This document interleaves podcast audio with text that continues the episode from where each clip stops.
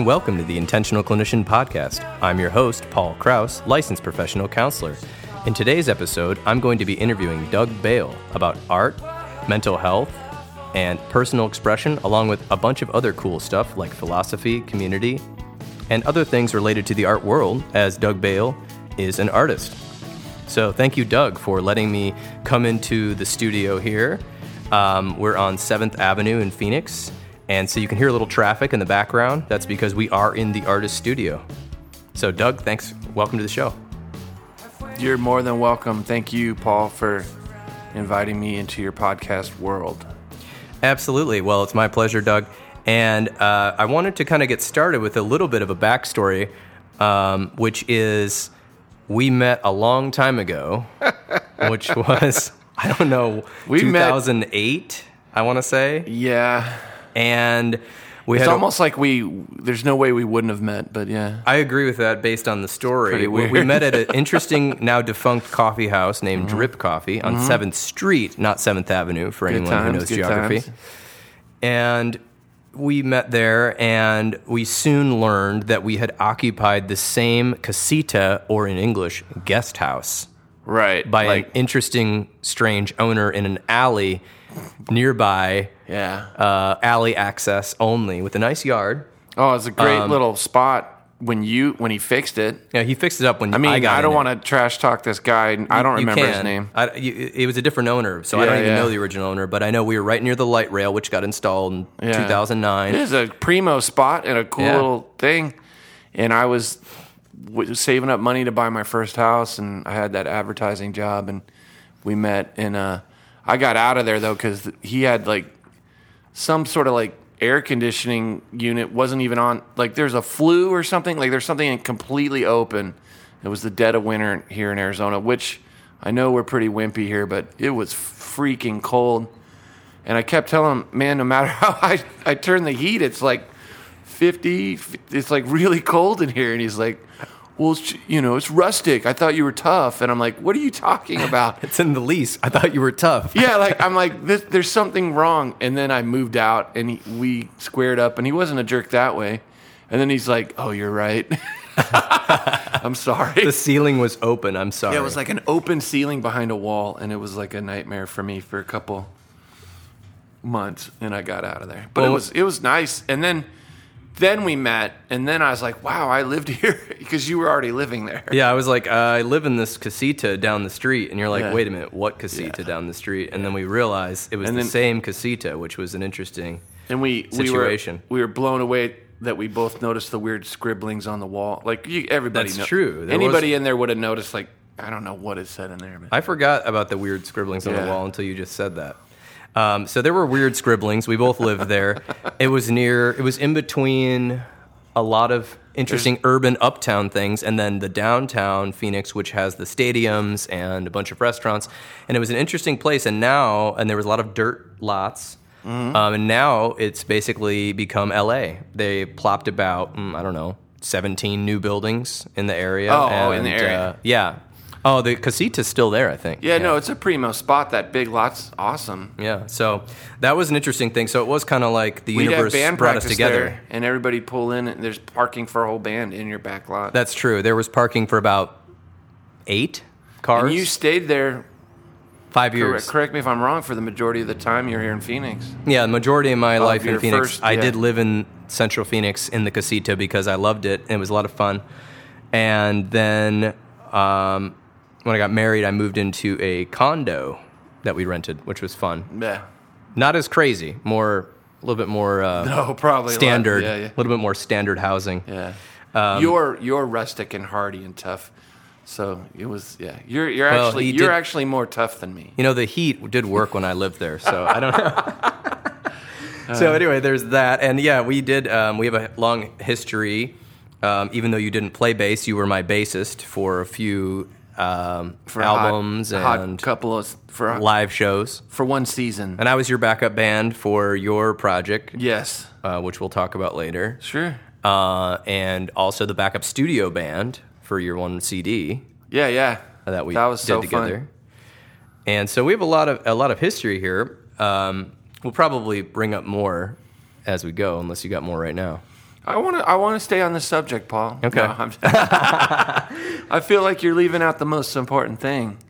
Which is I that I made you sign it in. No, yeah, I forgot about that. No, Forgot about that.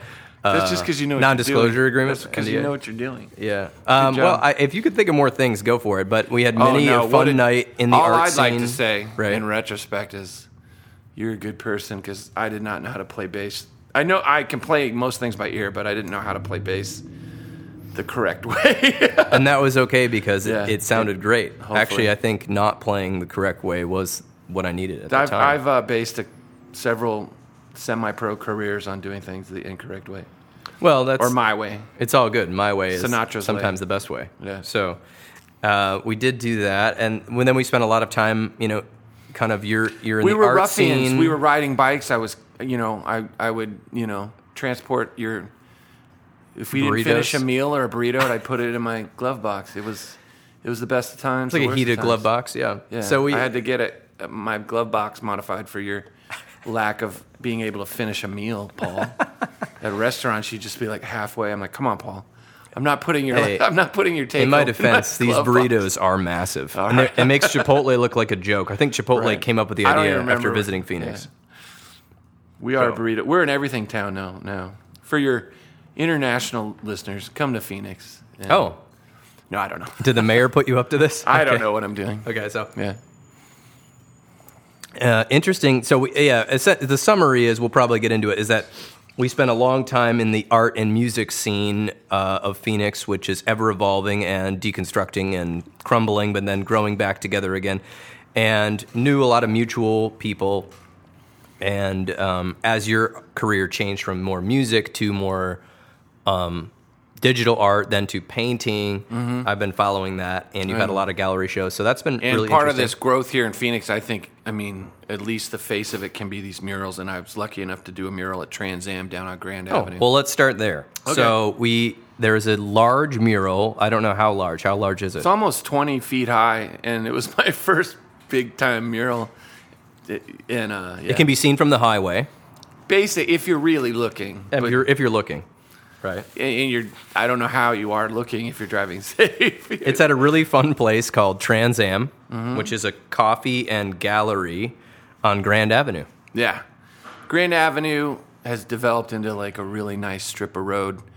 Uh, galleries, coffee shops, record shops, the old uh, bikini lounge, not the old nude bikini lounge. It, it's been there for years. Amazing DJs still play there.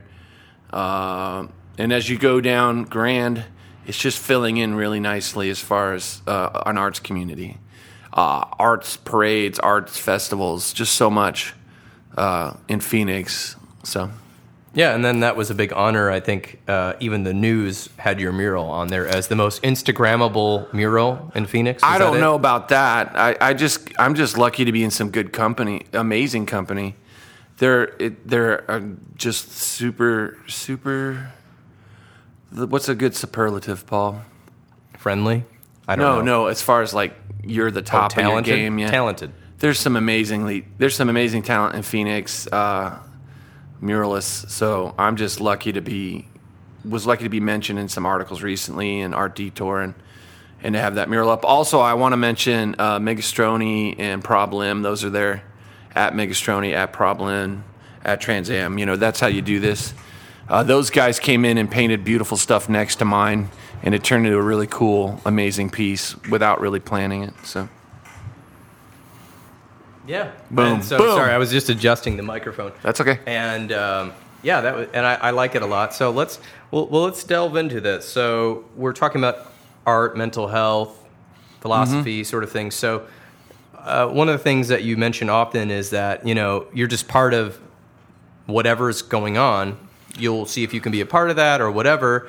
So tell me a little bit more about kind of the community aspect, For or, or sure. the background of why we even you know are doing this, or let's talk about the community aspect of art. Yeah, it might be kind of my naiveness or kind of a dingbat mentality, but in a way that's a good thing, you know, for one foot in front of the other. When I was younger in Tempe, I loved the Tempe music scene. Uh, Dead Hot Workshop, I get that band Refreshments that went on to be pretty famous. I got to just, I'm like, hey, I got a band. I want to open for you. Here's my tape. and you, you, I was never like you know big time in any of those scenes, but I got to be in those, and there's something about those that I think the artists and people love. Like if you're jo- if you're a plumber, which I I think most things are art, but if you're anything and you're in that community, I, I got to be in that community. I get to be in downtown Phoenix community, and I, it's kind of an on-off thing. But my my mental health and my joy have been better being a part of it, and I encourage everybody I encounter who likes my art or I like their art, you know, at least the first couple times I'm nice. and I encourage, you know, I'm like, wow, you should do a show here. This is who I know. How can we collaborate? And and that's a really fun. That is community, I guess. But but uh, you know, sometimes I won't be in the community and I'll be isolating and I'll and I'll be dealing with my mental health issues, you know, depression, anxiety, and even more recently with my more recent diagnosis uh, of bipolar, and and forgive me, but I for, I don't know whether it was one or two or three or whatever they have, but it you know it's kind of coming to grips with that stuff. The community helps, and it helps you to to be doing something instead of stewing in some of these problems. Well, that was a very good summary because, and I appreciate you being honest and open about some of your struggles. Sure. And I know that just there's so much research that I won't quote correctly on here, but about if you feel connected to a group that feels safe to you, yeah, and feel and isn't like some sort of demanding cult or so whatever you want to call right, it. It's different. For, you know, it depends on your cultural background, but if you feel open and accepted in a group and you're participating in some sort of group something. For me, hopefully, I'm getting that level where it is a professional community Sure. And I, I, I, like I have peaks and valleys, chutes and ladders where I'm more professional and perform better. But I also like I, I, I kind of still am at this point where I see a difference between that pressure professional community and a calling community, or like being able to, uh, you know, what your calling is or what you'd love to do with, without money being an issue. So like. Uh, I think that's important. There's a lot of pressures in communities now too, and in professional guilds or whatever. Uh, and and and it's kind of like a salad bar, or what you put into it, you get out of it. So I, I have the luxury of kind of being in it, hopefully at a good level, but I, I can also pump the brakes, which I think is important too for your community and your mental health. If you, you have to know there's sub communities and there's other people where you're not out as in the open and, and as vulnerable, where you can get help too. So that's true. So like I, I like to make that point here, like uh, you know, I use salad bar as a, as a metaphor lots of times. You know, if you find out you're allergic to something or something's not working, sometimes you have to be less in the community. I think the the main goal is for your mental health to have as many uh, adv- not advocates, but but but play support like connections. Yeah, like so they, supportive supportive pl- places. Like you can have a counselor, you can have the book you're reading. Sure, those aren't necessarily community. I have the luxury now where I'm in a, a lot of more in the community and it's positive. But I just want to, because of my experience, I want to also put it out there like, you know, you can drop out of the community too and don't worry about it. Well, yeah. And- right, like for me, I'm right back there. Everybody's like, hey, Doug, awesome. Where have you been? But it sometimes with what I deal with, paranoia or bipolar, you're like, or depression, you're just like, I can't be in the community right now. Well, and there's it's there's no balance to achieve really, but I think it's important to note that while we were talking about the importance of community and how that can help your mental health, it's not a one size fits all, and that's why I yeah. said I was joking about like a cult or some sort of community no, that's no. putting pressure on you, for, and what that means. So it's so what I mean is, uh, I guess trying to find the correct balance for you, which you said counselor, book. Um, right. Um, and something I've been reading about lately in Dr. Bill Plotkin's books are actually taking a, a time to be in nature, isolated on purpose, okay. to sort of examine your inner parts of yourself and you know doing an intentional weekend away from the city or whatever and yeah. just kind of being by yourself and being with your thoughts and exploring your feelings that's important too so but it is it is positive i think that you got involved in the community in the way that works for you mm-hmm. which is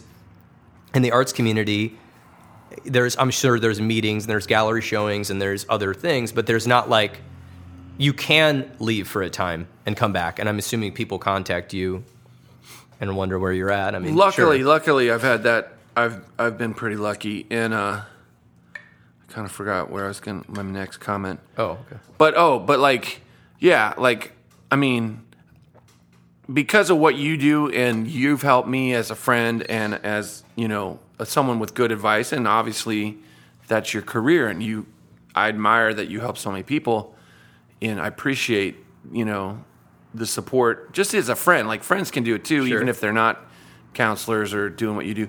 But you know, I manage my mental health with diet and with. Uh, exercise because I have a really hard time with some of the medications. I'm not advocating that for anybody else. Like you said, it's how you deal with it. I know that meditation and yoga and working on art, which I can touch on later, I mean, it's it's it's a, a godsend. I mean, I've kind of shifted to uh, art therapy. Is I'm doing art therapy when I'm working on art and realizing that, and uh, that can morph again into back just enjoyment.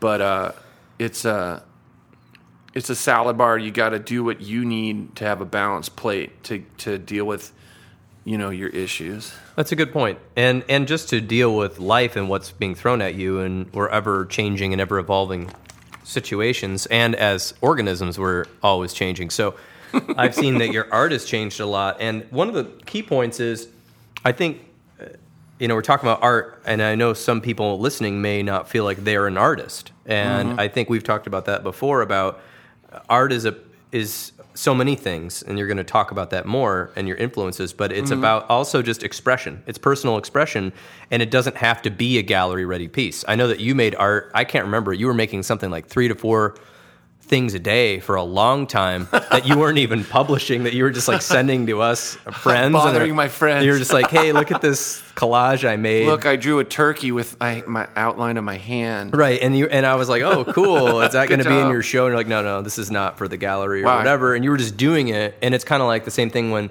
when I would write a song and just like record it on my phone or something and send it to you guys, like, "Oh, hey, I'm working on this," and people are like, "Oh, you're gonna record it?" I'm like, "I don't know." You know, I did record it. It's Yeah, just yeah. not in a form that would be appealing to the masses, most likely. Yeah. So I like that you you know it's about if it's not art for you, it could be something else. But what is something that you're using to express your inner feelings or even your reactions to changing circumstances in your life? So mm-hmm. I like that you're talking about that because it's not a panacea. It's it's a part of your just it's part of your life and it can be integrated in a way that helps you live a life where you feel more balanced and happier, whatever you want to call it, not happier, healthier, whatever you want to call it. Well, happier is healthier. Sure. I mean, yeah. So, you know, a year and a half ago, I had this call center job. In uh, I used to have a kind of a higher pressure, higher strata advertising sales job, and I made well, what I call is a reasonable amount of money and a livable amount of money. And then I kind of made some career moves, and then I noticed I was just having harder and harder time being in that corporate environment probably echoing a lot of sentiments of what a lot of people have been hearing for years as we all kind of move into like trying to you know uh, com- make commerce out of what we like to do. But then you know i kind of just took a break. I had the luxury to take a break. I got to paint that mural and as the years as this year's gone by you know i've probably done more commerce with my art this year than any year in my life. And it's hard to realize that because each time I've been equating it with success with money. And there's all these things that are shifting for me. The other thing with my art, and you know, if I'm wandering, we'll come back, but I, I used to do a lot of art about my anxiety and negativeness, and I felt like this energy art's coming out of me now, and abstract art is a great way just to deal with feelings. And I like putting out a, a piece of art that has a positive energy or vibe to it, and, and it and it is in with alignment with what I'm feeling. So for me, it's almost a way to monitor, you know, some of the some of my men- my thoughts and my energy too. So Sure. which which is like it's it's its own counselor, it's its own psychiatrist. It's it's great to have that. Um, it's great to have this kind of a self-adjusting activity that just also happens, you know, to feel like my calling and to feel really good to do. Yeah, absolutely. And maybe that just happens. Like if you're doing your calling, you're not miserable each day. Like I, I love meeting someone who just loves what they do, and and I had that for a little while in advertising sales, but the corporate structure crushes it, and my style Right. was friendly, and my style was service oriented, which you want to do anyways, but Sure. you get crushed by the pressure. Sales is sales is miserable Right. yeah, I mean, in a way. It is just it's a really hard job I was. Yeah, I because no matter what you sell, that. they want more, and the, some of the techniques are so kind of hu- gross. Right. You're trying to like manipulate people, and they're teaching these, and I'm just like, I can't. I Right. They use psychology in in a way Hmm. to manipulate, and it did not seem like a good calling for you, even though you could be good at it. I don't think you felt good doing yeah, I was pretty good at it, but the anxiety level was just so high. Right. But anyways, so plus other factors is just like, yeah, my brain. I think my brain enjoys. You probably know better what the term is, but like nonlinear, and I like to work on several pieces at once. And you're taught that's wrong. You're taught distracted is wrong. You're taught that certain ways of thinking and being are wrong. And I love. Mm-hmm. I'm totally engrossed with Terence McKenna for years now. Recently, got into him, and I have different people I listen to. This is later down the line. We'll talk Sure. about some of my influences but we kind of match what mental health is to to like a corporate corporate slave. If you if you can are a good worker bee, your mental health is good.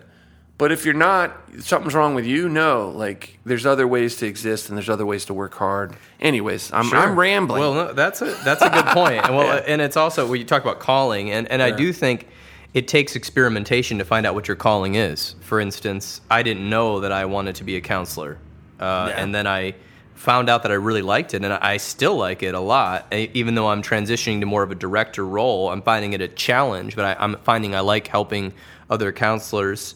Um, help them be become their best and help Yeah. more people and help them faster and deeper and with different techniques and, and different ways of being Yeah. and trying to create an environment where people can really not be stressed but feel taken care of and feel like their work is valued and they're not just a drone and I try to Uh. and I've worked in places where they don't they just it seems like their focus is productivity over quality and I'm trying to do quality over productivity That's amazing. at- yeah, and it's really hard because at the same time, uh, occasionally, you know, the part that I don't enjoy as much is just kind of the business aspect of it, Mm-hmm. and so it's interesting, you know, getting help on that. I've met we I've hired a few people that are what it call like staff that aren't counselors, Mm-hmm. and they love the business side. They love.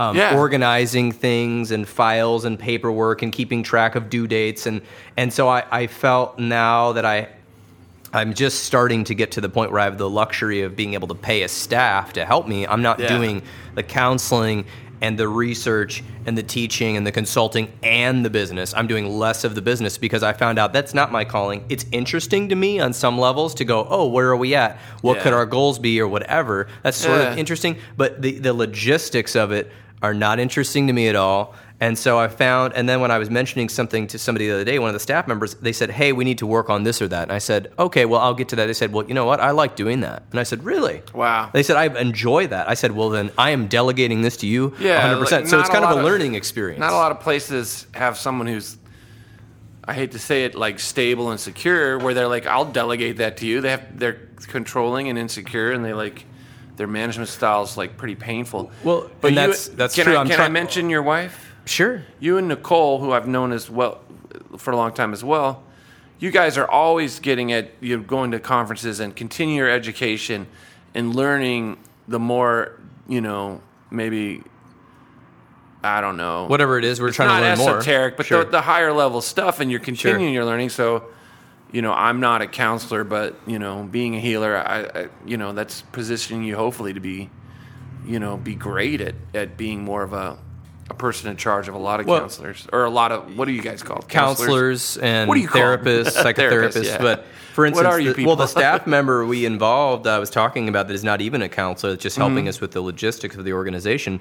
I was just talking about, you know, calling. They seem to really like making sure everything's accounted for and ethically correct and numbers are good or whatever. They like doing that. And so it was interesting to me to give up control of that. And I like that. But it's also one of the things Nicole and I are trying to do is create an atmosphere where we're imagining ourselves as the worker So when I developed the positions for the counselors and the staff, we thought, how would we want to be treated?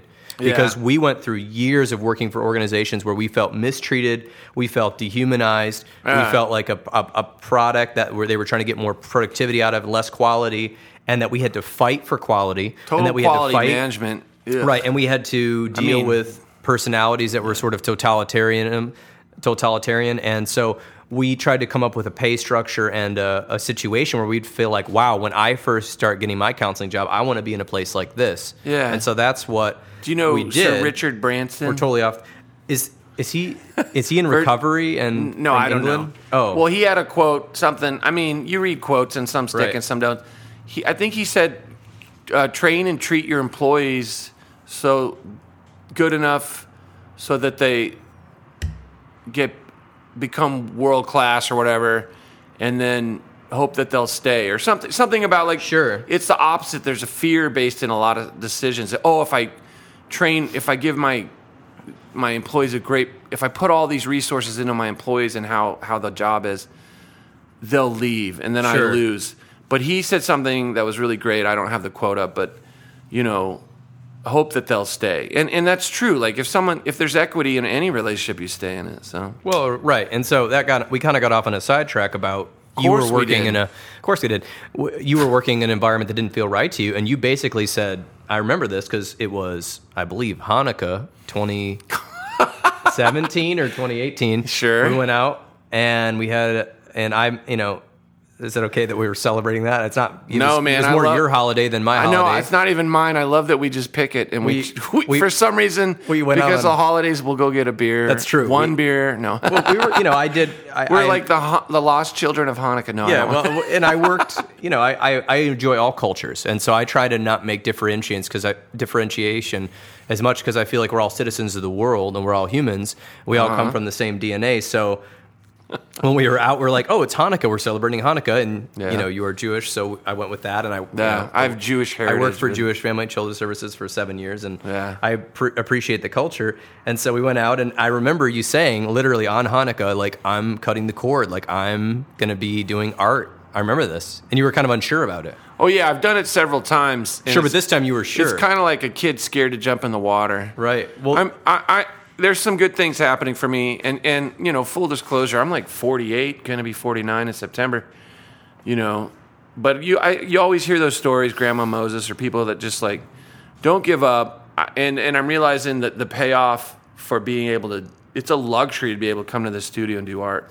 It's a luxury to get to show in Phoenix. It's a luxury even to sell art if people like it. But it, the the main awesomeness is just I feel good because I feel more aligned. And you know, I'm just working a restaurant job right now. You know, Part-time and- or whatever. Yeah, trying to trying to see if I can pull it off part time. And uh, you know, you just feel better. I, I'm I'm nicer to other people because I'm being Right. nicer to me. Like it's, that's a good it's point. probably it's something a lot of people already know. it is. It's just hard to put raised- into action. Though. Yeah, they're raised that way. I think it's harder to put into action because Yeah. there is a scarcity mentality and Yeah. there's a cultural expectation of certain uh, things that you see on social media or the news or TV shows. And our culture does glorify wealth and the accumulation of stuff. Uh, and the accumulation of the perfect home and the perfect car and whatever it is. Mm-hmm. and it, it's sort of even though people know, I, I think a lot of people know that's not the meaning that's not going to satisfy you in the long run. It is constantly kind of piped into our airwaves and the television waves and the YouTube, all that. So I think it's it's one thing to know it that hey, you know what? I'll be happier if I cut down on stuff I don't like to do and do more of what I do like to do and It's take the really- trade offs. yeah, and the, it's and the, really strange because there's trade offs and risks. Because then you finally do it and look, Yeah. you're like happier than you've been. Then I remember yeah. the one time you did it for a couple of years and you were just making money off music, playing gigs. Trying to make I thought money. you were pretty happy then, and then trying to make money off music. when you went back to corporate America, I was like, "Whoa, you did not seem as happy as you were." well, it's tough. then, It's all- yeah. right, and so then you know now this time you know sustaining a living with a part time job and then doing art is I feel like you're kind of doing things that people wish they could do. So I think that's inspirational. Yeah, yeah, and I've and I'm just trying to focus on it's it's stuff. A couple years ago, I'd be I'd be more knee jerky about, but it's gratitude, it's uh, uh, acceptance. I have to accept, you know, where I am in art, but the cool thing is it doesn't matter because I'm kind of finding some of that. Like the first band you're in, you're just like you have 15 shows and you're not getting paid and you're hauling all your gear everywhere in Tempe. I'm making a flyer for every show. I'm so it's I'm so fun. I'm working my other job. I have all this energy. I'm a young young buck, and uh, and I and I'm not saying I have all that energy back, but it's coming back. It's like it's part of it. Like I think we clog our own, or I've clogged my own uh, chakras, my own energy, my own alignment with joy, and it's it's just so it's so weird. It's so chicken fried and Swiss cheesed, and uh, you know, luckily I can say yes to stuff. I can be out there and open. You know, the local galleries, Instagram, everything, everything part of my community. You know, I'm just grateful for instead Yeah. of like freaking out about. So So yeah, I mean, just being a part of whatever fits is. I've seen your stuff on Instagram. Yeah. we'll put the links in the show notes for Oh, your thank you. Instagrams. You. have multiple Instagrams. Of One- course- one's more for art, one's more for personal. I or- got like three Instagrams. It's Three kinda scary. Instagrams? Yeah. Well, Oh. for the studio, I help run that. In oh, fact, yeah, the studio. I have an old personal one, which just is more fun because I can get weirder. I kind of keep my art one a little more, just my art, right. Obviously, and I Makes try to sell stuff off that in the stories. I love Instagram. I like Facebook still, but I am I am semi addicted to it. I can admit it. But I think there's it's it's like anything. There's good and bad. I- Sure. I've met a lot of people and gotten to do collaborations. People can directly contact me, encourage me. I can encourage other artists I like, and it just feels good. Yeah. And uh, so I found but that- the downside is I get a little addicted. I those little likes. Oh, I didn't get a lot of likes on this piece. But, Right. but I'm I think fortunately I'm moving into a spot where I'm like, oh man, look at all this good over here. The the art therapy part. The I get to do my calling. I get to share. So Well, you know, just blame it on the algorithm. That's what I say when you don't get enough likes. But No, uh, yeah, I, I, I think, well, I think you know, there's proof now. We won't go into the numbers, but you've sold enough art in some of the months here recently to be able to live off of. I mean, obviously, Well, yeah, I you need to be selling that every month, but I mean, you're getting to that point. yeah, that's a strange conversation. Sure. uh, because I think right now, I you know more than ever, I'm like I can say I'm an artist, Sure. but but I accept there's so many artists and so many amazing creatives. They just know they got to have their day job until they don't, And, or you know, and that's okay. Or sometimes they do What's have a wrong? day job. And, and there's nothing wrong with having a day Right. job either, because And like- sometimes being an artist does withdraw you to the studio away from people. Right, right. So So, there's a people- balance. sure. And in the last three days, for some reason, this I've seen so many. I've just saw Soul Coughing at at uh, Mike Doughty at uh, Crescent Ballroom, and I just he on stage he said, you know, Patreon pays my mortgage, like, you know, you. Luckily, he gets to just do music, and that pays his way, I think. But there's so many artists out there I know uh, that they have feast and famine, and, and it's smart to have a side job or side skills. Sure. And uh, that's just something I have to learn that there's no shame in that game at all. In fact, Right. there's more pride in that game because you're being resourceful. Sure. And, and, and you're just, you know, I feel like I'm just kidding myself if I, you know, if I, at this point where I'm just like, oh, you know, Art only or no. or yeah. kind of, kind of like, oh, the universe, blah blah blah. I've got to take care of business because of mental health issues and that stuff. You gotta, Well- you gotta, you gotta do, uh, your, you know, you have to have your routine, and it does help to have, oh, I gotta go to my in the job and stuff. Well, expo- an exposure to different people and cultures through the job can in- influence your art. yeah, I guess, yeah. I mean, if you think about it, not to not that this is like a hero, but Charles Bukowski worked for the post office for what 12 to 14 years before he wrote his first book, and he was just a struggling poet and that no one cared about before that. And I've talked to people that are comedians.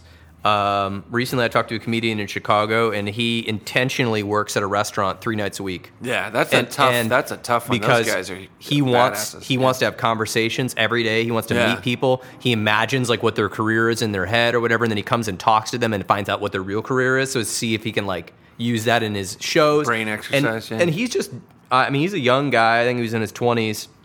Oh, I just remember his Instagram is called Mayor of None, but I don't know how to spell that or Oh. it's got some underscores. me to look probably. it up? Eh, it's okay. We can. right.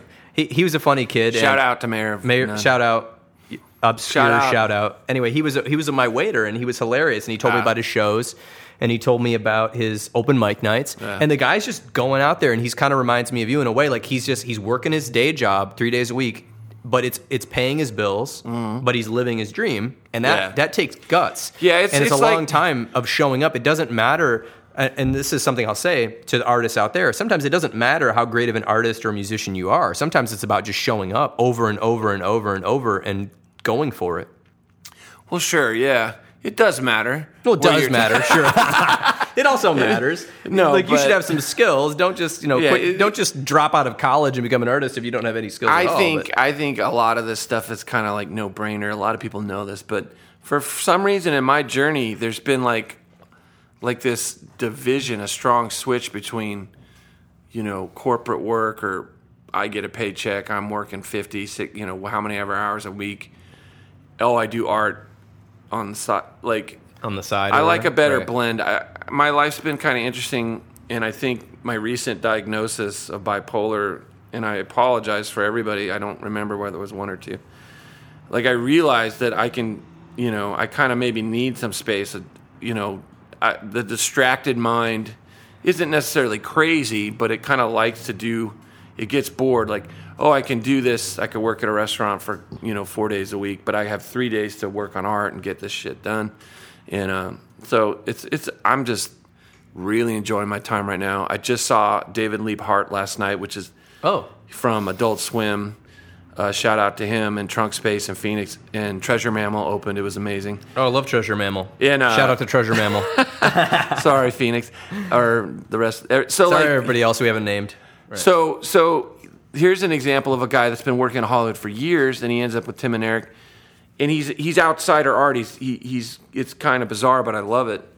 And I forgot my point. My point was the guy's just on tour, and he's he's doing what he loves. And he's playing a, a basement show in Phoenix at a, not a large venue, which is Well, sure, which yeah, is fine. which is probably perfect for him. But Sure. like, it, it's it's kind of like uh, you know, they, people talk about energy. I'm going out and seeing more shows. I'm not isolating, and I'm really enjoying it. Yeah. And there's And, a uh, there's I think that's part of this community imbalance and with the mental health stuff. Yeah, I mean, and I think one of the things I've been trying to help people with lately is there's two there's there's a couple there's m- many ways of looking at mental health and emotional wellness or whatever you want to call it or being able to regulate which is what I've been working on lately emotional regulation when something bad happens how do I look at the long view versus the short view in the short view I'm freaking out and upset and Yeah. saying things I regret and in the Yeah. long view if I look at the long view I'm Yeah. I'm breathing slowly and going, okay, this is just part of my experience, this is part of life. And if nobody's dying, why am I not? Why am I? If nobody's died, why am I freaking out and, Right. and making this into What's an that emotional other thing turmoil? you start doing? I mean, my brain's just blanking, but Sure. it's what are those activities you do that are negative and destructive? oh, Not acting out, but you start to oh comp, compensate. Oh, you mean like Like you I'll, mean I'll, like, like start go and like drink way too base much. habits, uh, like cope, well, they're- Coping, They're, yeah, like, coping skills, but they're negative No, you skills. start doing those Right. things where you're like, oh, I'm gonna isolate. Oh, I'm gonna. I'm gonna go watch Netflix for two days. Yeah, I'm and I'm not, just- and I'm gonna go, or you know, depend. There's so many things that are built into our society that are easily accessible for instant gratification, and most Yeah. of which makes your life shorter and mis- more miserable. Right. I've noticed like recently. Tinder, alcohol. Yeah. Just, it, it's, Just I'm not bad. against alcohol or drugs at all. I'm not against any of them, But it's just I'm not, I know but it's how you use it, and if you're being an using adult it to about cope. what it does to, Sure. to you, and if you have And- a and other people. if you have a mental illness, it's like Sure. a sports injury. If I know I got a bad knee, I better go work on it and wear a brace and like take Right. it easy and warm up. You know, well, right, and I and I was going to get into the two sides of things too, but I, been- I think what you're saying uh, is like, I think we're all on a spectrum, and I Mm-hmm. think at different times in our life we're too, we're more prone to depression or more to, prone to anxiety. Mm-hmm. And if you have something like post traumatic stress disorder, or if you have a biological depression or biological anxiety, Yeah. then you're even more prone to that side. But we all kind of shuffle, kind of on one of those. Like along a ruler, maybe you could say a spectrum. spectrum. Yeah. And so I think that there's times in your life where you have to be sensitive to that, and if you're not, life will throw you a wake up call. So Yeah, I know just- that I've yeah. been inherited. I've inherited anxiety. I know that, and Right. so I'm always a little bit more on that spectrum to the point where I won't even notice it sometimes. And Yeah. somebody will say, "Hey, you seem anxious." I said, "Really? I feel normal." everybody take a deep breath. Right. so I'm, I'm taking a deep breath now. Let's take a deep breath right now. So what, what I, I guess what I'm saying is it's about kind of self monitoring, but also this. I think we're always. I think as people, people want to know an answer, and because an answer helps us feel like secure, and sort of like when we're a kid, we have a right or wrong answer because our, our thinking level is at the concrete level. And what mm-hmm. I've been trying to work with on some of my clients lately is is that there's there's there's two ways to look at a lot of things, and one of the ways is okay, I'm stressed. Mm. Let's use a structural approach to work on my stress. Here's my structure. My structure is I'm going to buy the mindfulness based stress reduction workbook and the CD. The And what? It's called mindfulness based stress reduction, MBSR. Sorry, Okay. I talked really fast. Okay. And I'm going to start going through the workbook. Maybe Uh-huh. once a week, I'll read a chapter. Is that something just a regular? That's something I use. Oh, Sure. for you, or is this something that patients use, or like people? Me, clients, anyone. or just the general population? anyone can find use it. It, Yeah. was invented You by John fa- Kabat-Zinn in the 80s at um, and you find it to be pretty good. It's at uh, John mental- Hopkins. mental health picture pages Well, workbook. it's it's a good program. It's kind of like breath work, and it works Uh-huh. and it works on lowering anxiety and depression. And the studies have proven it, and it's proved to re- help reduce stress. Depending on how long you utilize it and how often, it's sort of like it's a practice. I, Mm-hmm. I, I've done. I've probably need to do a whole podcast on it. I haven't yet. Uh, so, instance, that's a structure. Yeah. My structure is now I'm going to do a mindfulness based stress reduction exercise once a day for 10 to 15 minutes, which isn't that long, but could improve the rest of my day and my stress and my even my symptoms. Because this empirically proven the more you do it, the better your symptom picture looks. And there's a structure. But at the same time, life isn't about just structuring and having one answer. So that's a structure you implement for a time to maybe help become part of your lifestyle. Maybe it helps you for a time, but then you have to pivot to something else later on because it doesn't always keep working Yeah. the same way. Um, it, it evolves. And so the other thing is that we've got to be like a jazz player. The jazz player can do the routine, they can get through the song, but they always play it differently. And so we, we're going through our day. Time is going to continue. You wake up, and then at night you're going to go to sleep, hopefully, uh, you know, unless you've had too much caffeine or whatever. And so we also have to be like a jazz player, which is Be okay, able to improv Sure, or- that structure is helping us, but don't think that there's one answer that's going to apply to your Yeah, problem. yeah. And so part of that is learning by life experience, which we talked a lot about uh, in this podcast so far, but also from books, from other sources, from podcasts, from other people, from our community, learning a- and not having the pride that we know it all or not having the need to feel like we know it all because that just increases more anxiety. I don't know what to do. Okay, well, that's okay not to know what to do. Sometimes Yeah. you just have to sit there and wait for the answer of what to do or make the best answer you can at the time. Sure. Which isn't always maybe in hindsight the best, but it, it might be better than freezing. So I, I, I'm, I'm talking about I'm talking about you know a couple ways to approach your mental health, which is yes, have some structure, have some education that you bring in, not like a whole regimen, depending on your situation, your average person, uh, but also be okay with ambiguity, tolerate mystery, yeah, I think we're um, being talk- okay to not know everything. Go I think we're kind of soaking in some ideologies. Uh oh. Uh-oh. Here we go. Did you just say We're- ideologies? We're just about to turn a corner at, ideo- at ideology and archetype. and archetypal and a truck just Well- went by. well, no, a like- welding truck. Is that a segue? I don't think so. No. Was that a? we have some pretty rigid pass fail things. Okay. You know, heaven, hell, heaven, hell, whatever. You know, uh, what You're talking about. the Hebrew gods like brim, hell, fire and brimstone. You're Like- talking about binary thinking, black yeah, and white yeah. thinking. Yeah, and recently, I've been able to enjoy three, four, like think of three or four ways to talk about a subject, and also accept both sides. In a So uniting the opposites, sort of. well, being able to it- it's, appreciate it's just a place opposites. to not be as stressed out. You know, the Hindu cosmology. My friend just went to Thailand. He said, "Wow, everyone's a lot more relaxed." The salad bar thing, and, and kind of what you're saying, made me think. You know, your improvisation. You have all these gods. Not that I'm, you know, super like promoting Hinduism or their cosmology or a polytheistic, uh, you know, viewpoint or whatever. God thing. But you you know you just go even the Greeks you just go with the God that's in the moment for the emotion. Uh, you know Ares war you're angry and you allow yourself oh it's, you're just taken up in that. Th- There's less self judgment in our society. In you know the main monotheistic religions have a lot of self judgment, and we we don't we can park that and thought. projection, but Yeah, we, we can park that thought and get into that later. But that's stuff I really love, and I hope it kind of comes out in my abstract work as far as me navigating some ideas and energy.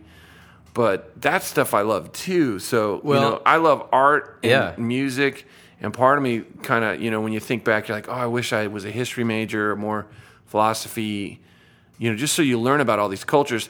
I really think there's a lot of people who have an on-off kind of situation with how their life's supposed to go or how their morality is.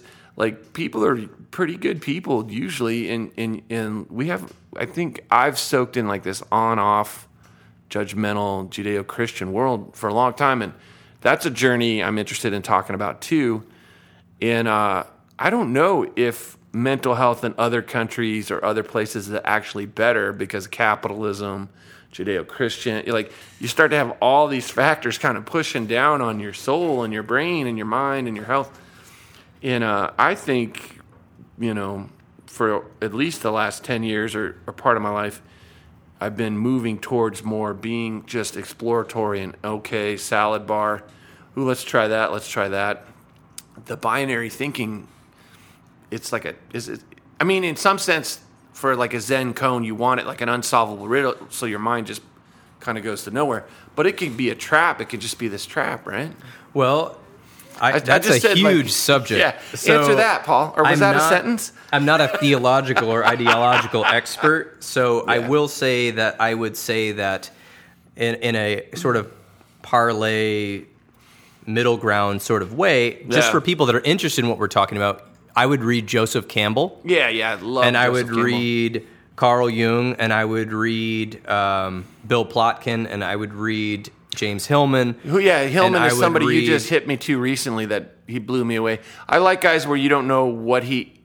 Most people go, "Oh, that's that guy's point of view." He's He pushing- believes that, He's sure. pushing that on me, and I really enjoyed Hillman because I'm like, "Oh, Hillman's always pivoting. yeah." So- and, yeah, well, and, and so I guess to go on that, we could go further, but I'll just Yeah. say in terms of the ideologies and what is that causing more or less mental health or whatever, it's hard for me to say because Right, anything want- I say can be used against me in the future. Right, and but I uh, I- let's let me just say this though. I don't want to necessarily. I, I kind of came off there, and I probably am a little judgmental of Judeo Christianity, well, and you're soaked in it because that's Yeah. what our uh, part of our country's largest religion, I believe. So, but we'll say this: there are ways of implementing spirituality and religion that are honoring of the entire principles that they're based on. Right. That are honoring of other people, that are honoring of the earth, that are honoring of animals, that are honoring of the gods, you know, or the god that they worship.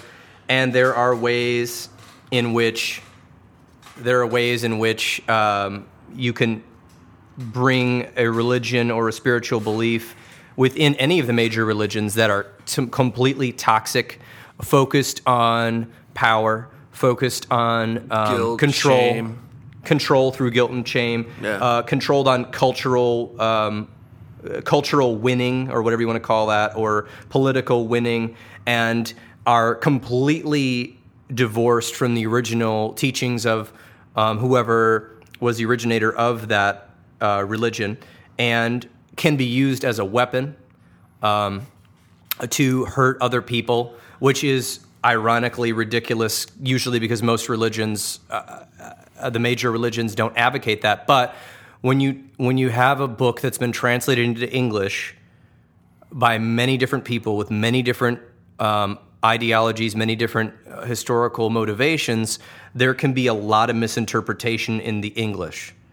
And even in the, if you go back to the ancient, you Well, know, yeah, literal you- translations, Western thought and Eastern thought. Sure. You have a Western thought paradigm trying to translate an Eastern. Sure, Eastern concept. So there's Yeah, a lot. Basically, like- there's a lot of things. You're unless not- you're a, yeah. a, a scholar on this, that can be even as a scholar that can be not totally interpreted. And I, I've been, I like, I've been reading. I can't remember what this rabbi's name is, but there's Uh. a rabbi who's very famous uh, for kind of reading the Bible.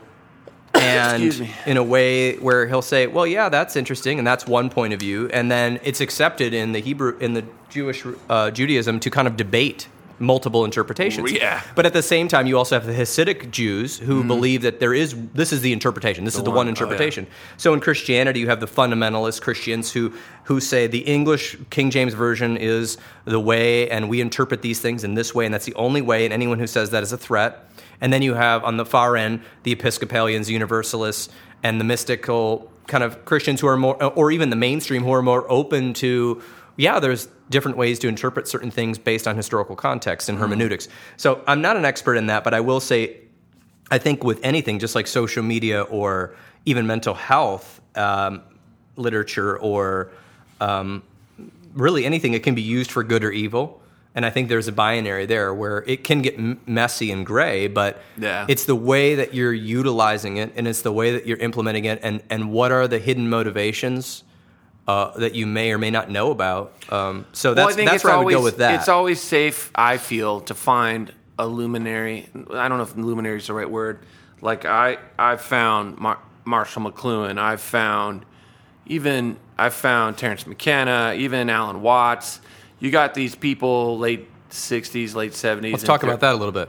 Well, they're able to. They've they're students of the sport, and and they, the sport of spirituality, and they Sure. they'll tell you a bunch of things and they'll even they feel more open to challenge and they know what they know and what they do for me is they encourage me to go read or recently i'm learning more about the hermetic you know laws the I hermetic even- laws I don't even know about that. uh, Yeah. hermes trismegistus i say his name wrong and thoth t-h-o-t-h Okay. in a different and and I also have a background of kind of under, looking at these things as archetypes and a, a moving, you know, uh, human human psyche. Like a symbol that's Yeah. been around for a long time that yeah, like I, I I like Jung and I like uh, you know these people that kind of Joseph Campbell that they go look these are all similar myths and this is the collective consciousness and um, you know I think it's safe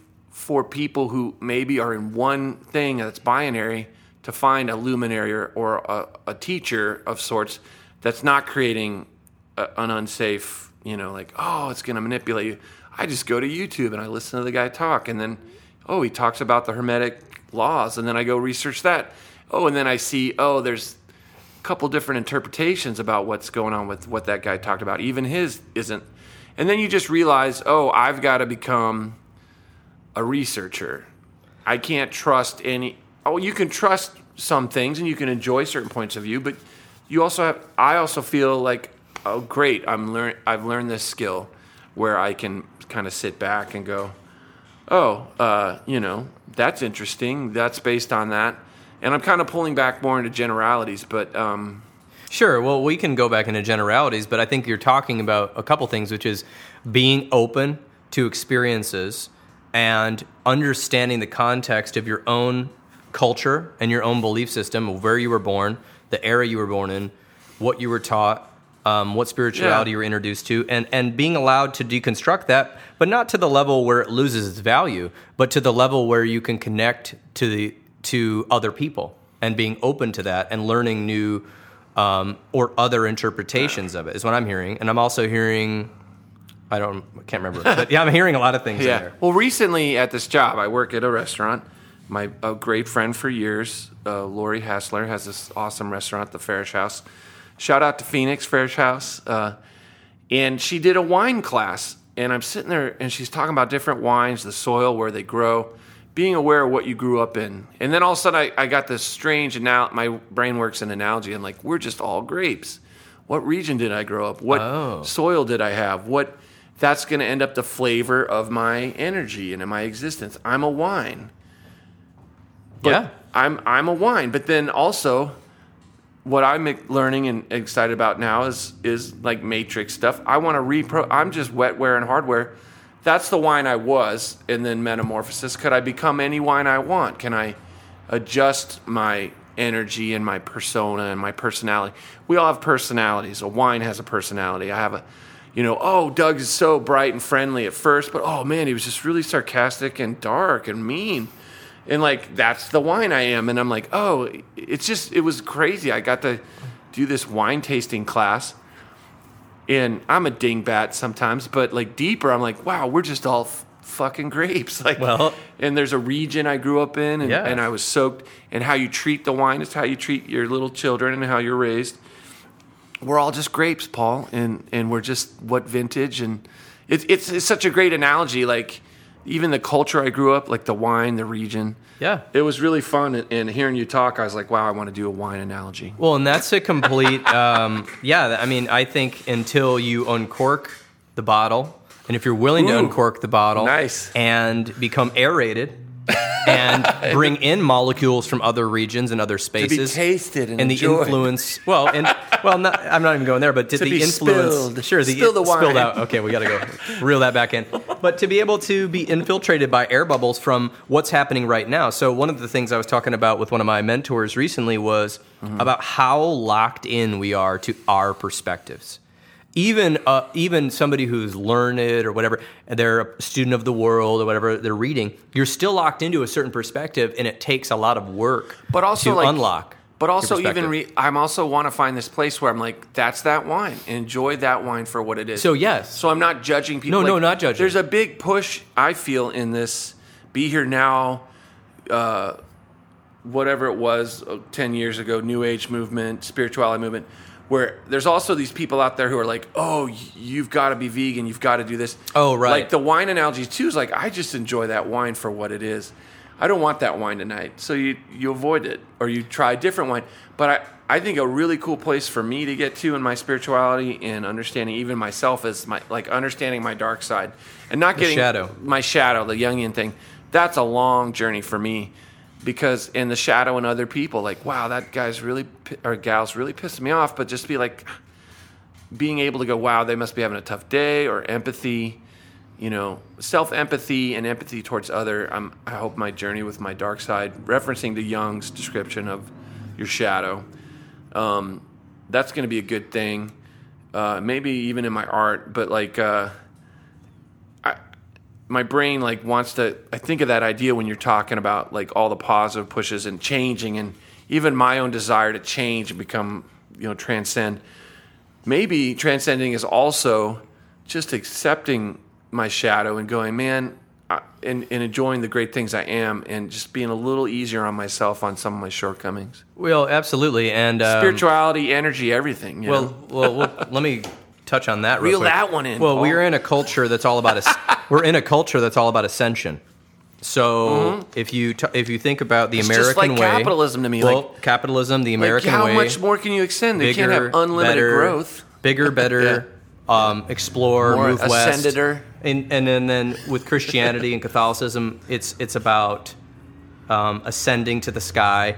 And so there's a part of that that's necessary. We need to try to try harder and do things in our life and make goals. But there's also the other, uh, the opposite side. Yeah. The opposite side that is more in an Eastern consciousness, A balance. which is going within and accepting what is there.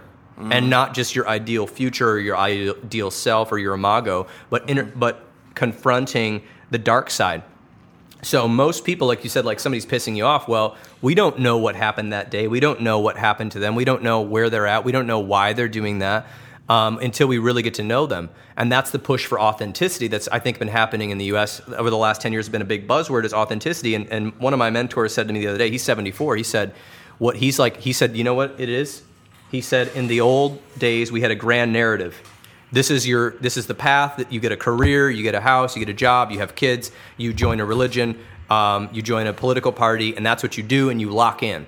And then you enjoy as much of the fruits of that as possible and you try to grow your bank account or grow your dividends. And he said what, what's happening now is that young people have realized they're demanding the truth. What is the truth behind all that? What is actually going on when we do those things? And and what is what are the dark sides to locking in to a viewpoint and not being open and thinking you're right about everything. What and so the dark side, known as the shadow, but also authenticity, is growing instead of ascending. It's descending. I have to take time to descend, and I feel mm-hmm. that my most. I mean, there's. I think there's times in your life where you ascend and descend. And I think for me, graduate school was part of part of me was ascending. I was learning new information. Um, I go to this conference tomorrow. Actually, you're talking about conferences. I'm going to a conference tomorrow for counseling, American Counseling Association. That might be some ascending, but when when I've really changed, a lot of that's been descending.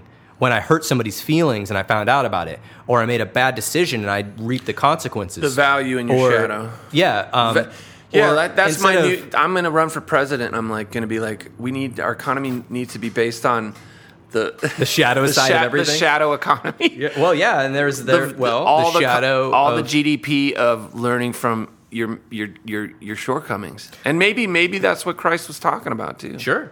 Well, I mean, I said it. I, said I don't know what verse you're referring to. Oh, but- you know which one? No, I, I'm a little rusty. I'm just But kidding. um, yeah, I mean, the truth will set you free, and the truth is hard. that- and the yeah. truth is that's a Christ quote, and the, and the truth is hard to swallow. But for Well, instance, but when you're forgiven, need- when you forgive yourself and you're forgiven, I think that's one of the main tenets of Christianity. It's supposed to be. Sure. You're you're in the mud. You're you're you're in the ugliness of of your humanity and what maybe you did. And if you f- can forgive yourself or forgive somebody else, when you have empathy, your energy changes because that binary thing's gone. It's just like maybe it's almost it's almost mono or like inclusive. I it's like I am that person.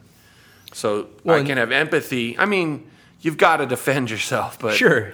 But like it, it's interesting, you know. That that's one of my goals soon here, as a, as far as my spirituality. When I was younger, I had I had a mer- mercurality or mer- mer- mercurial experience or I a miracle, no, miraculous. m- No, I was able to just like Oh. be around people that annoyed me because I didn't. It didn't penetrate. Oh, me. I see. And I could actually do kind of like f- interesting things where I could just be in and out of their energy. They wouldn't come out. I could just be totally um, mercurial Okay. to a to a degree, and I think that's that's a great uh, tool in your in your in your uh, interpersonal tool kit. But I'm we're really wondering. But uh, Well, that's okay. I actually think this is good And- for and- and- philosophy section of it. yeah, and you you inviting me on your podcast, you knew was kind of I knew- I knew- we I have didn't where we'd conversations. go. We'll have conversations like this for hours. This is actually normal. Um, it yeah, doesn't feel rehearsed at all because this is probably the last seven conversations we've had. We totally enjoy these searchers and these luminaries, and we challenge each other. But I've always, I mean, I'm grateful for your friendship, Paul, because even when I was a lot harsher on Christianity, and I think you were more immersed in it, Sure. I probably said some shitty things. well, and- no, I, I, and- I- but I'm, I'm coming around. I, you know, I, I like the mercurial ability to be in all of them. But yeah, Sure, and and I would say I appreciate your friendship too because yeah, I've been I've been just like you. I've been in my own phases. I'm not totally talking about that on my podcast, but I've Right, been in and out of multiple phases, and I have very interesting viewpoints on spirituality. But um, it's not my wheelhouse anymore uh, in terms of what I'm an expert on, and so for me, Yeah, I, was- I will talk about it privately more um, with people I know, but I don't go Yeah. advertising that because of m- multiple reasons that are personal and the political climate and the labeling binary culture that we're in. yeah. and so and, and, and just to be I would sure more here, align when I with- say binary, Sure. I mean logically, right? Logically, There's- yes, I think either this or binary is almost also a term for gender something. Or Well, and I don't want non-binary is- Yeah, I don't want to talk yeah, about any of that because. I, I don't. Yeah, I what I mean by binary is Yeah. that you're locked in to it's either That's what- left or right. Right, like in a, in a in a either discussion, up or you're down, like you're like and there's no push or movement. pull or conflict or. You know. I mean, there's always opposites pulling on us from Yeah. um, different topics, and also the atmosphere and gravity and different things like that pulling upon us. So there's always room for that. But I think, and, and you'll see this in life, is there's always something. There's something in the middle. Uh, you know, we're, we're we're trying to be able to accept the accept the opposites of life and death, and and and being in the middle, and and pain and joy, and um, excitement and boredom. We're trying to live. If we can, we we want to be able to experience both sides, but we also want to be able to find a way to exist where, like you said, like trying to have empathy for other people and um, not taking things personally. And if you see if somebody's pissing you off, what about what about them is pissing you off? And and have you ever done something like that? Have Well, I ever cut somebody off in traffic? Sure, I have. There's there's more Sure. like that. Those techniques are hard for me at first because I'm like, oh, oh, you know, but but like the mercurial thing or doing a like a kind of a brain like a brain exercise where you're like, wow, I can think of three other answers. Well, and to do, and, not and Yeah. not being like that guy's bad, I'm good. I I see or gal or situation. I know how the situation that's attachment too. So Sure. we're touching on a lot of stuff, but it's all stuff I love, and by no means am I an expert on. But I'm definitely a student of of a lot of these things, and uh, I don't I don't quite know if it's coming out in my art, but uh, it it's uh it's really fun to talk about too. Well, the current art, and I yeah, think I think it relates to what you do as a healer, if I can use that. Sure, term. you can use that, he, that I- term I- because I don't. I Yeah, I, and I do it for people. I don't do it for the insurance companies. Right, and I, just- think it relates to me as a self healer through art. Like I'm, I'm getting to do my own art therapy, which is very fortunate. It's very fortunate. Well, yeah, and so let, Unfortunately, it's Let's- it's fortunate. Like, why can't this just be more common? And, and it is in some pockets of certain subcultures. You're just immersed in art, but it's it's shrunk. I think in capitalism and in education. Well, there's that's a whole nother topic about the value of music and art programs. It Yeah. starts with school. It starts with education and where are we putting our our resources. But kind of subconsciously, I think society has come better. back because a lot of commerce has happened from art recently. I mean, I was reading that that the arts and culture section is contributing a lot to it is. to economy and capitalism. And maybe that's a lesson for me to go, wow, capitalism isn't this evil thing. I have to be non-binary with it and go, look, which how could it work? It's the But, system that we're in, and and uh, hard to transcend it since we live here. Um, I can't remember the last thing I was going to say before we move into. Some, I want to talk about some of the influences on your art Sure. and some of your exploration, some of these quotes. Yeah. Um, I was It's- trying to it's- remember It's been a journey. It is a journey. exactly. So, one of the things I think that I've learned recently, and I've known this before, but I think learning it and knowing it are two different things, and really being able to embody it is if you do your own personal work, where you're open to your own criticism and the criticism of others, but also open to your own love and the love of others. If you're doing some type of practice, I don't care what it is, if it's in your spiritual realm, if it's in your mental health realm, if it's in a physical activity realm, if you're if you're doing something that opens you up to the moment and not not just being like, oh, the moment's zen. No, but, no. but just the the moment of my life. Today's Tuesday, Uh-huh. Wednesday, whatever it is. I'm going to be in that day, and I'm going to try my best, or whatever whatever mantra I have. I like That- the word practice. Your It's a practice, and so martial that is- arts, yoga, music, sure sword, prayer, anything, art, whatever, prayer, yeah, meditation. um, meditation, tai chi, anything, um, music, uh, Bingo. something that is not just a distraction. Bingo, sure. Um, something that's not just a distraction, something that's not just in- instant gratification, and something that isn't um, just filling space. Uh, I think that's when you're prepared.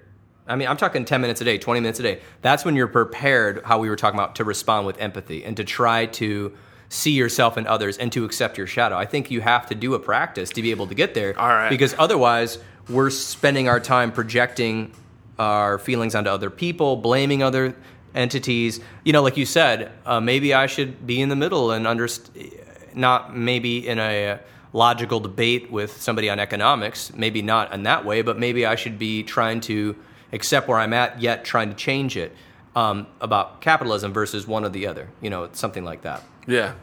And I think that gets into critical thinking, which to be a critical thinker, I think you have to lower your stress, which is why the practice, the practice Totally. of doing something opening, because when you're stressed, and that's something we can measure with heart monitors and Yeah. Brain and neuron, um, you know, brain monitors and everything, we can measure stress on the body and hypertension. That actually Lowers your you, IQ 15 well, points. it- I don't know about that. I haven't read Well, that one. Andrew Yang, my favorite front Sure. runner in the Democratic presidential race, I knew this intuitively, but he said it. When you're stressed out, your IQ goes down 15 points, like your actual IQ. I wouldn't doubt it. And he's like, we. He's a proponent of universal basic income. Sure. If he gives people a thousand dollars a month, they can work their job and still make ends meet. Their stress level goes down. Their brain, creative brain, and problem solving thing goes up. They have a better life. Anyway, sorry. Sure. I, I felt like I had to pop that in there because I didn't. Well- I was like, oh my god, is he going to say that IQ thing and stress? I didn't know about the IQ thing, but I do know this. All the studies show that Yeah. your creativity plummets, um, your ability to solve problems, and Fight your flight. your empathy decreases, and your fight or flight response down to the lizard brain or the amygdala goes up. And so Yeah. that's just so simple. We know that from science, and we know that from teachings for thousands of years that before science proved it. And a practice so can just do that. why aren't we doing a practice? And that's the most simple thing we can do. and I'm calling myself out too. Why am I not doing the practice? Why do I make excuses? Oh, I should do something more. Productivity. Oh, quality control. I should work on my quality. Oh, I should be creative. Well, wait a minute. First of all, what about opening myself up to this moment, to this day, to this body, to who's around me, to what environment I'm in, to, to look around instead of just jumping into work, jumping into my car, jumping into the A bus, the little train, space between thoughts and reactions. It, it increases your space, Right. And so that For I me, think- just a little space helps. And, and if I take anything away from this discussion, I really like the, the word practice and realizing that all those things are a practice because I was an athlete too when I used to swim for hours every day. It gives you space, it gives you calm. Yoga, martial arts, working on art, they're all meditations. And everybody, I feel, is an artist no matter what they think their talent Sure. level is. So that's really awesome. The practice I, for me, kind of in a meta inside the podcast, like also listening to it. I'm like, take, th- remember practice. Maybe get a tattoo. there you go. if you want to make it permanent, Yeah, because that's a great thing. Because that's one thing. No matter what's going on in your life, hopefully, you can have like that 10 minute, 20 minute, increase it practice. Well, and and I think the practice can always change. But for instance, right Mm-hmm. now, like looking at your art in the studio here, um, no pieces really look the same to me, and so Yeah. that your art is a practice, and and I think living is a practice. Yeah. And what are we what are we rehearsing for? It's all a practice. You know what? do- The, the, we we think some day is going to show up where um, all of a sudden it's all going to gel. And I think there'll be a day where you'll be challenged and you'll bring your skills, but there, that day is going to be the same day as any other day. And Yeah, there's going to be. It's a spectrum. There's going to be days of better days and Sure. days of worse. so in, and, and the comment about my art, that's another thing. I was really binary and locked into a style when we first met. I had this contour line drawing style. More people would akin it to like Picasso or, or cartoons. And I'm like, I got, I've got to be original. I've got to have this style. And I had a really binary response to styles and influences. And, and for the most part, you know, I thought I was pulling it off. You know, it's really funny today on Facebook talking about social media. Um, a book I did with this great musician Mel Brown came up in my feed, and there it is, that little style, and I got to do illustrations for his book. So fun, and uh, it's still there in some of my things, but I like to evolve. I like the freedom of like, uh, where's this gonna go? I just painted that mural and that oh, well a year ago over at Trans Am, and that's these things called meditation heads. They're digital. It's crisp. It's a certain style. But then I, I meet this friend, uh, Michael Viglietta, and he's an amazing, consistently brilliant uh, abstract painter. I'm like, God, and allowing yourself to just play and go towards an influence you want. And right now, I'm just hot on exploring abstractism. Abstractism? Ab- whatever it is, it is abstract. abstract art. It it's doesn't got look- it's got elements of some of my stuff, and I have like these crazy geometric stuff. But that's how my brain is, and I think I'm processing stuff. So to talk about my journey and, in art and influences, it's definitely changing. And and you're right. I hope it, it's evolving, and maybe in each little phase, there's some good pieces and there's some not so good pieces. I'll make a piece where I'm like, man, that sucks, and people love it. Yeah, I've, I recently did a piece where it was the underpainting, and I posted it as a work in progress. And everyone was like, "How much?" And I'm like, "It's not done." and my one friend's like, "Sell it." And I'm like, "Well, that's not my art." And I'm like, maybe I'm grappling with this binary thing of what is my art? Well, that's funny. I was thinking. Of, I used to make that joke uh, about A song? where yeah, like you write a song and you write it, it you write it all in one day Yeah. and then it's done and you think it wow how how derivative or cheesy or, or basic is this song and then and that's your and that's everyone's favorite song and that's actually Yeah. been my experience versus another song I labored over and I thought oh this is gonna be such a great song and here I am working it over and over and over and over and people are like oh that song's okay but I really like this one, and I'm like, "That's the one I wrote in ten minutes. What the heck?" Right, Because that- it came out of the somewhere in the collective. I've recently butted up against what I'm going to call that as my shadow, like my ego and my attachment to what I'm mm-hmm. doing. And I actually get upset and I it can ruin my day. But why why would I put energy into that? And I do that a lot. So it's a great there's a lot of gold in my shadow. They're like, "Whoa, like and maybe I'm on the right track cuz recently I feel like I found a really cool synthesis of what I'm doing and I'm like, I get to go. I don't know which brainwave it is, but I tend to think my work's better when I'm not thinking. So I'm, I'm practicing being in the no place or the nowhere, or the neutral zone. Or Right. Trying not to overthink your art. I'm not. The, it's more intuitive, and it's so much more fun. It's so much more gratifying, and I feel, and I think that the work's better. I'm really happy with the outcome, and and and that's that's back to my influences. I was living in L.A. and I was working at this magazine, and I was just bored because there's nothing to do. You had to oh hurry up and make these ads. Oh wait, oh another guy got like what am I doing here? And early on in work, you're like I've got to be working all the time. I didn't realize that that's kind of how life is.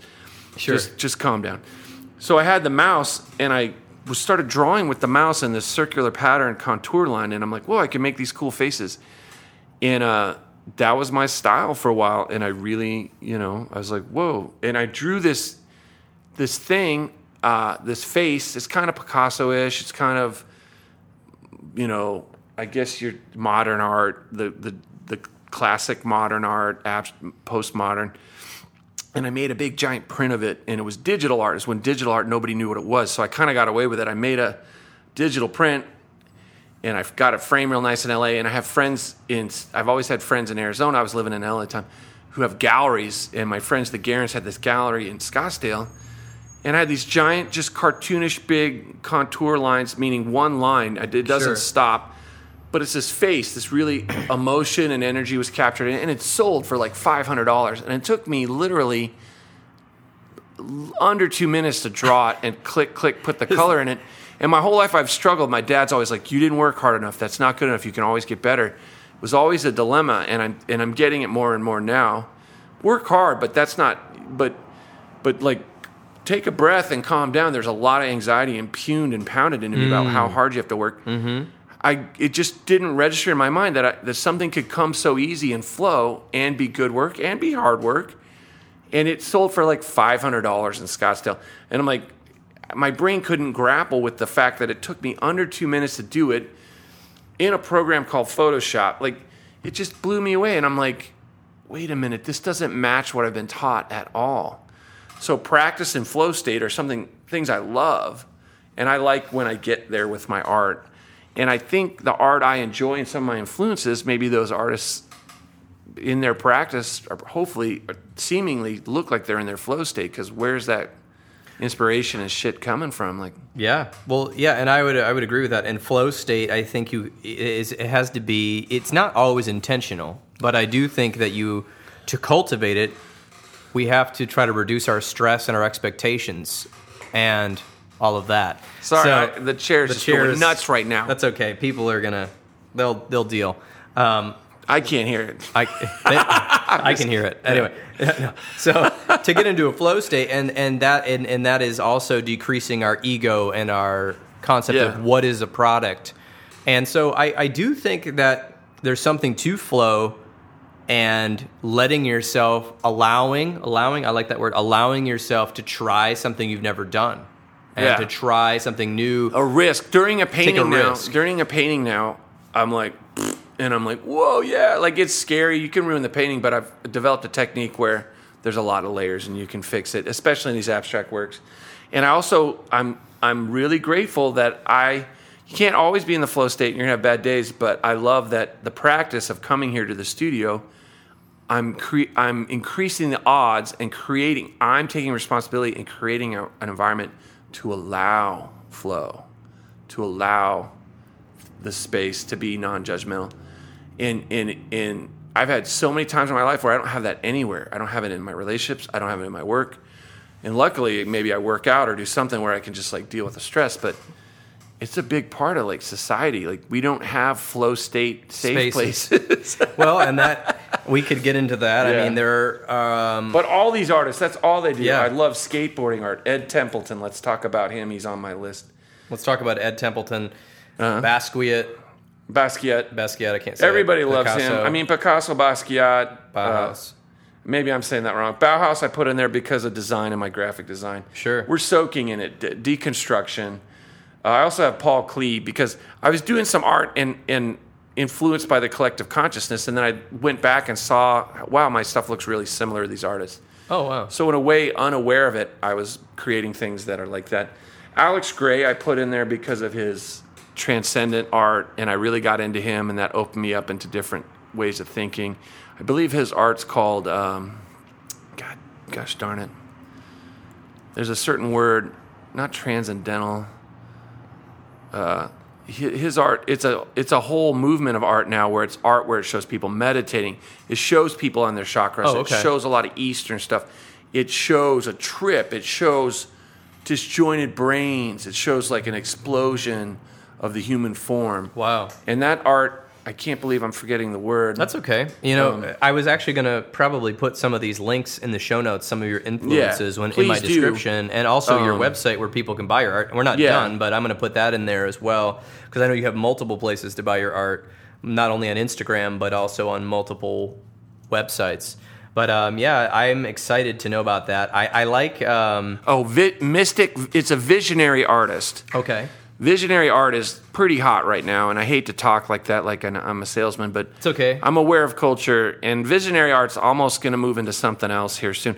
With with all these v- like vision mapping and, and projection art that's going on, that's the cool thing about art. It's telling us unequivocally, unequivoc, un, Unequivocally, I, I can't. yeah, it's telling us undeniably what the psyche of the collective conscious hive mind is doing and wants, or not wants, yeah, wants.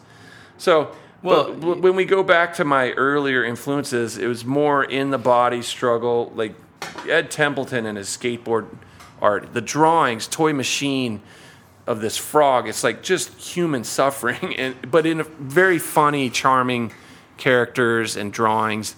And, and he influenced me greatly. Uh, skateboard culture, I'd probably be called a poser. I did skate in LA and I was able to skateboard. I just love the mentality, and I've always seen skateboarders as kind of the highest athletes because I've always I would always tell people you can go practice a free throw for hours and miss and have shame and all the frustration, but you won't get you won't break your arm. A skateboarder has to practice insane moves and have body control, and and there's a great risk that you're going to get injured. But if you get injured doing something, you usually stop. You have to do that same trick tens of thousands of times, thousands Right. of times to conquer your fear and, and master the body form. And there's just fearless people, and I think it creates those people in flow state, and it creates people with kind of a non. They see like the on-off, right-wrong as a joke because they've gone through this practice of. I have to overcome all these things and just be able to flow with my body. Well, it's But- partly mental. Like we Yeah, we've totally talked mental. about uh, a lot of sports. Obviously, you have to have the physique and the endurance, which is the structure. The structure is practicing and endurance, but a lot of it is also the second part, which is flow and the mental ability to let go. And I mean, I um, we've even talked. An easy example is golf. You actually don't have to be that in shape to play golf. Oh, but it's so you, frustrating. You have It's to like be in shape mentally to play golf. And I think uh, an interesting thing was that Tiger Woods existed in a state for a long time where he was the best golfer and he was precise and he was just locked in. And then when he had all these personal problems with um, his marriage and substances Yeah. and mental health, well, what happened was he became quite terrible at golf, even though he had the best form. And all of that, it's it's a mental thing, and so Yeah, but all the gold, all the gold mind in his body. dark side, he's learned from it. Yeah. Well, he might have. I haven't. I haven't read up on all that. I was just going to use him. Well, no, to example. go on an earlier theory Sure. that Well, I'm going to be spouting at people uncontrollably over caffeinated for the next month. If he well, Practice. if he like anyone else, Cash out your shadow. Cash your he's shadow. had to face his shadow publicly. So if he Right. if he faces his shadow publicly and he moves all the way through the Oh, he- dark place, He will. He, I think he will because all that discipline to become that great. He'll he'll it'll click and he'll be like, wow, that was, that taught me the most. Well, you, he has a choice. That's the hard part about Tiger, you'll do it. it. Go get him. He has a choice, like Your like name's everyone Tiger, else. for Christ's sake. Go get him, Tiger. Paper Well, Tiger. You have a choice though, because a lot of people go into the dark place and, and see their shadow and they run from it and they over medicate and they don't want to they don't want to you know go there. Uh, So yeah, I would say that I hope he does because I think he could inspire a lot of people The comeback, you know, and not just in golf but in mental. In Greek mythology. so we, we we've got limited time here. Sure. Um, Ed Templeton kicks ass. before lunch Basquiat hour. kicks ass. Paul Klee This, is this is like a bullet point thing now. I want Uh, to talk real quick about. Or do you I, want want to quick go, to deeper current in? and current, past, and then quotes. Let's go there. Oh, oh yeah. I really. It was interesting that you did this quote thing, and it made me think. And I went and picked up some quotes, uh, but a lot of them more of them are philosophers. That's My okay. favorite I like philosophy. But I did go look for an artist quote. Uh, I think I found a, a Klee, a Paul Klee quote. And it's really interesting. I brought up that flow state, and I found that myself in this podcast discussion. But his quote says, Everything vanishes around me, flow state, and my works are born as if out of the void, flow state.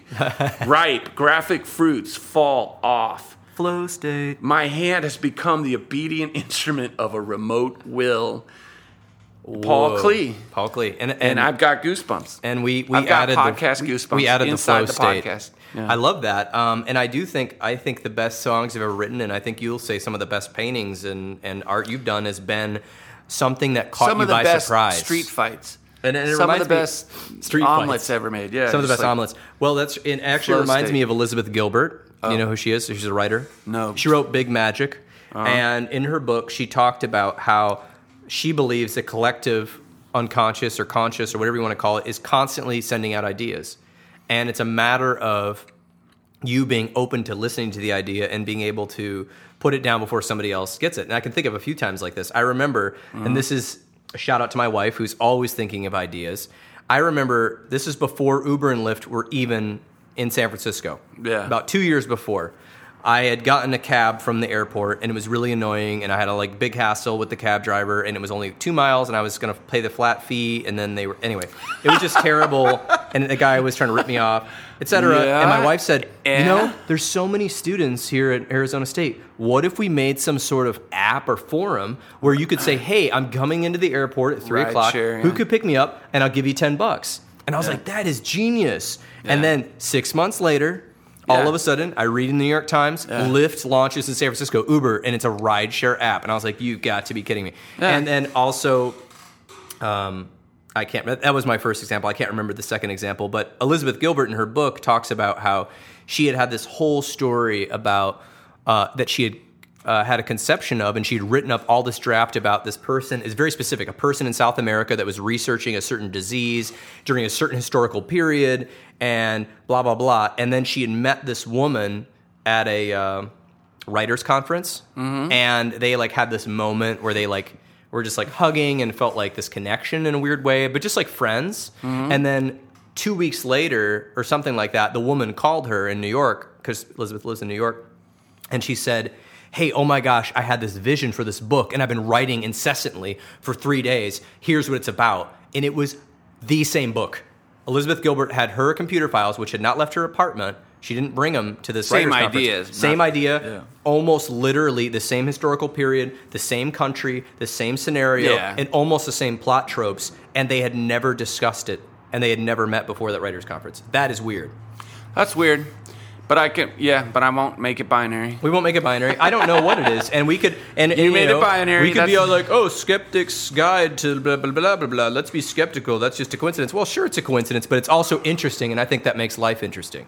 To not know why that happened, and maybe whatever it was, who knows what it was? Energy Yeah. transfer. So let's talk about Yeah. um, real quick your current exploration and past influence. We'll end with a couple quotes. Well, can I sneak another t- uh, Terence McKenna Yeah, quote I there. see about art? And it's kind of like I picked them in a rush, but they're totally fitting for what we talked. Art's art's task is to save the soul of mankind. Anything less is a dithering is a dithering while Rome burns. I like that. Art's task is to save the soul of mankind. anything less is a dithering. Wow. Like While you're Rome just you're just toiling for no reason. Well, while that- Rome burns, and everyone's like, "Oh, this is it for America." Like they're you know they're comparing. I've heard it for years now. In the last five ten years, not, um, we had a good run. Something's going to change, and maybe you feel like it's going to change Yeah. because people are so afraid of socialism. But we're already kind of soaking in some socialistic things for Sure. business. Anyways, so then where where are we going? Did you want another? Well, um, Well, look at this other one. The main thing to understand is that we are imprisoned in some kind of work of art. and it's a way of seeing the world as as a work of art and as something well, where we're seeking says soul. Terence says in Sure. prison because of his like His philosophy is his bit more- psychedelic journeys. He's like, what is what are these things? What is reality? Sure. It, And- surely it's a piece of art. He's also implying there that it's a creator, some kind of work of art, something created. And I like that because I just threw my perspective on there, which was are we living in a work of art? That's a way of seeing the world versus seeing the world as toiling and putting a, pulling a rock and putting it up the hill every day. Well, imprisoned. Well, yeah, He's, kind of like a he's got trapped. That, for me, imprisoned means he's kind of like Well, we are. In he's prison. still he's he's on that ascension tip too. He he wants to move through. so He wants to break on through to the other as we side. wrap up here before lunch Herman hour, Melville, and Herman Melville. I I wanted to touch on Herman Melville because Marshall McLuhan. I Sorry. remember Herman, Herman Melville discussion at a Shattering certain my art soul. gallery Yeah. that was a very strange warehouse on Van Buren Avenue or whatever it was, and I, I introduced you to my all time uh, mentor. Well, he's not a men- he's a he's an art local artist and Oh. also a social worker who is obsessed with Herman Melville. Yeah. and then you guys bonded. He had a, Yeah. I think he had a Moby Dick shirt on. Right, right. And I told him about my, one of my favorite books. I tell so many people about this book, and I forget the name of the book. It's insane. uh, Mo- by Herman Melville. No, it's about it's a book about why to read books, and that I read this book that these two, you know, highly educated people wrote of uh, shining, all things shining, understanding the Western canon or whatever, something like that book. It uh, because it, it, I read it and it it tells you why to read, or one theory on why to read, and it went through literature from you know Greek, you know, monotheistic, Dante. It, it went down history in the Western canon, and and it just blew my mind. And he started talking about Moby Dick. I mean James Joyce, blah blah blah. Not blah blah blah, but like Sure, I don't mean to sound cetera, like I don't mean to sound like I'm rattling off stuff I know a lot about, but I know a little bit. And I read I read uh, uh, Moby Dick and Herman Melville, and I became obsessed. And Moby Dick like ripped my soul spine out of my body. Like I was reading it every night. I was like posting quotes from it on Facebook. Sure. I was freaking out about it. It was way better than any band I've been in. Like, no, that's not true. It was just this experience where I'm like, I'm in literally, I'm, and what is he doing? What is he saying? And and it's a dense book. It's it's it's a Very denser metaphorical, book. archetypal. Yeah, and it's it's a thicker book, and and I loved every minute of it. It was like being at my favorite restaurant every night because I overcompensate by eating. But like I was overcompensating by like trying to read Moby Dick, and and and it wasn't. It was good. It was a practice. It was reading's a practice. It is a It was a good place to be, and it just like put a lot of space between thoughts and. uh uh, it's like when I was into Kabbalah. It's like I'll get into these things and I'll just be kind of engrossed and swept away. But um, um, as far as like Ishmael, Queequeg, I mean, the main points from Herman Melville, you know, I'd rather spend the night with a noble savage than a savage noble. You, they start the novel with him having to share a room with Queequeg, the harpooner. Right. Uh, Ishmael does. And, uh, you know, the the wonderment of how this person's just so nice and he doesn't have judgment. Queequeg, he's just this robust human male soul, and he's just he's just you know he and anyways without doing a podcast on on a Moby Dick. And then I read a couple other of his books and tried to learn more about Herman Melville, and it was Herman Melville to me is interesting too because he was a patent clerk. There wasn't always success. His biggest book here I am obsessed with upset, uh, success again. But it's very interesting to see these canonized artists, and that's it, man. It's just the Yeah. journey. Just keep working, and and read Marshall McLuhan. We won't. We, we're that's Yeah, yeah. Do we have? Do we have any juice to go on Marshall McLuhan? yeah, I got tons of juice. One I- minute. I, know, well, the Mechanical Bride advertising. I just love Marshall McLuhan, even though he's kind of outside of canonized academia. I love those guys. I love Terence McKenna. I love Marshall McLuhan. I think he's still going strong with predicting social media, the global village. He's still going so strong uh, as far as Instagram, virtual reality, everything.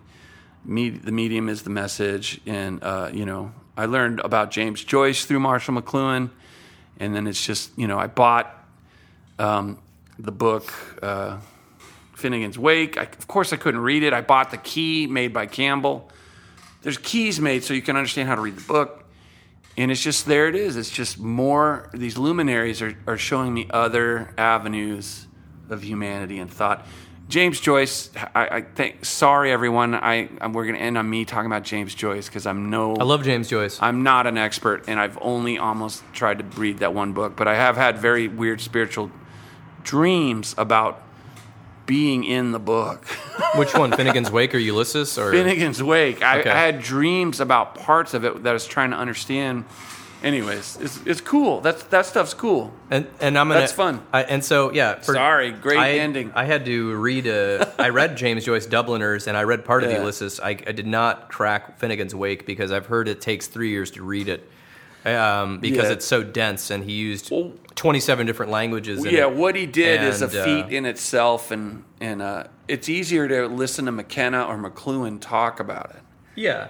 And what can we learn from it? And so um, I like this quote to end on. Not only is it not right, it's not even wrong, which is Wolfgang Pauli. And I think that's part of what we're what we, this podcast was about was about Yeah. mental health, art, philosophy, ways of living, experimentation, practice, and also trying to reduce our judgments and projections and being able to learn and from a variety of sources, but also understanding how our own perspective or our own vintage or bottle of wine or our own grapes Yeah. have influenced our what how we interpret things and being able to have the humility to go in i mean that's a constant battle to be able to have that humility to go inside and look at your shadow and you know and then understanding that that's part of it and also setting goals and working on your practice so thank you doug for letting me into this awesome studio here in 7th avenue in phoenix Woo! and uh, Studio we'll be G. hosting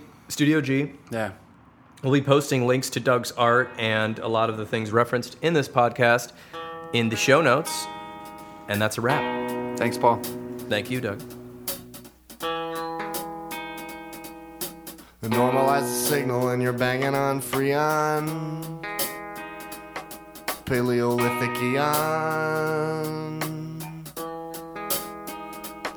Put the fake goatee on. And it booms as cool as sugar free jazz.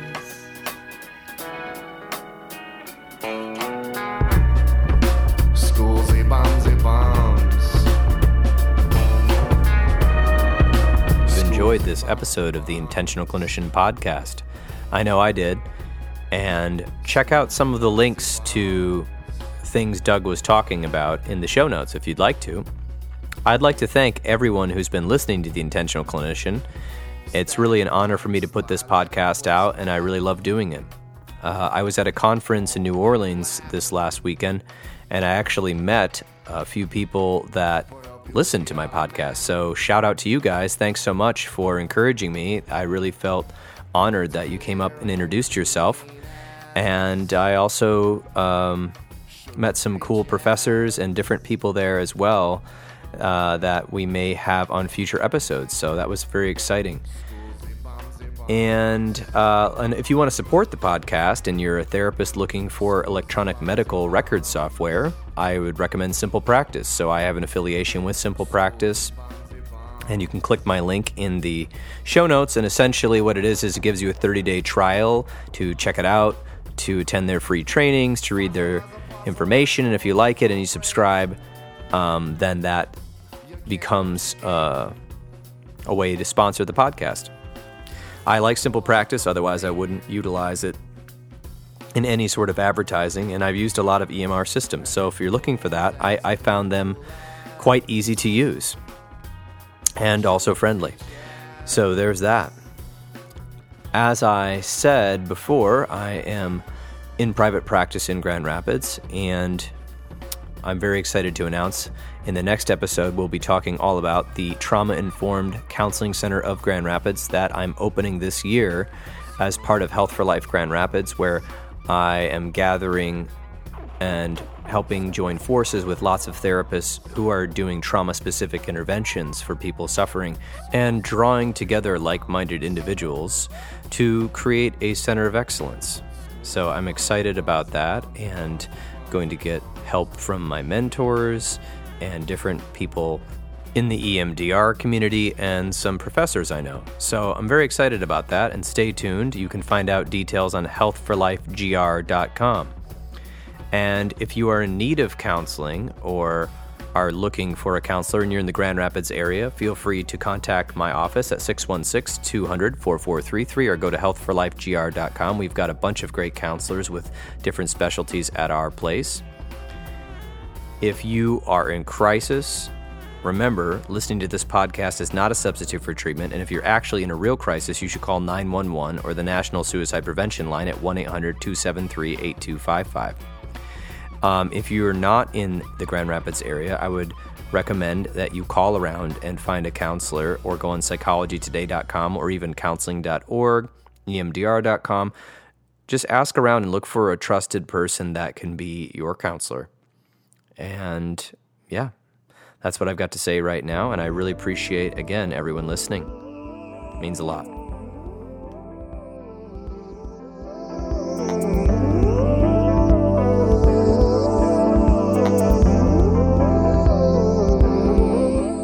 If you could have any food right now, what would you have? Pizza, What kind of pizza?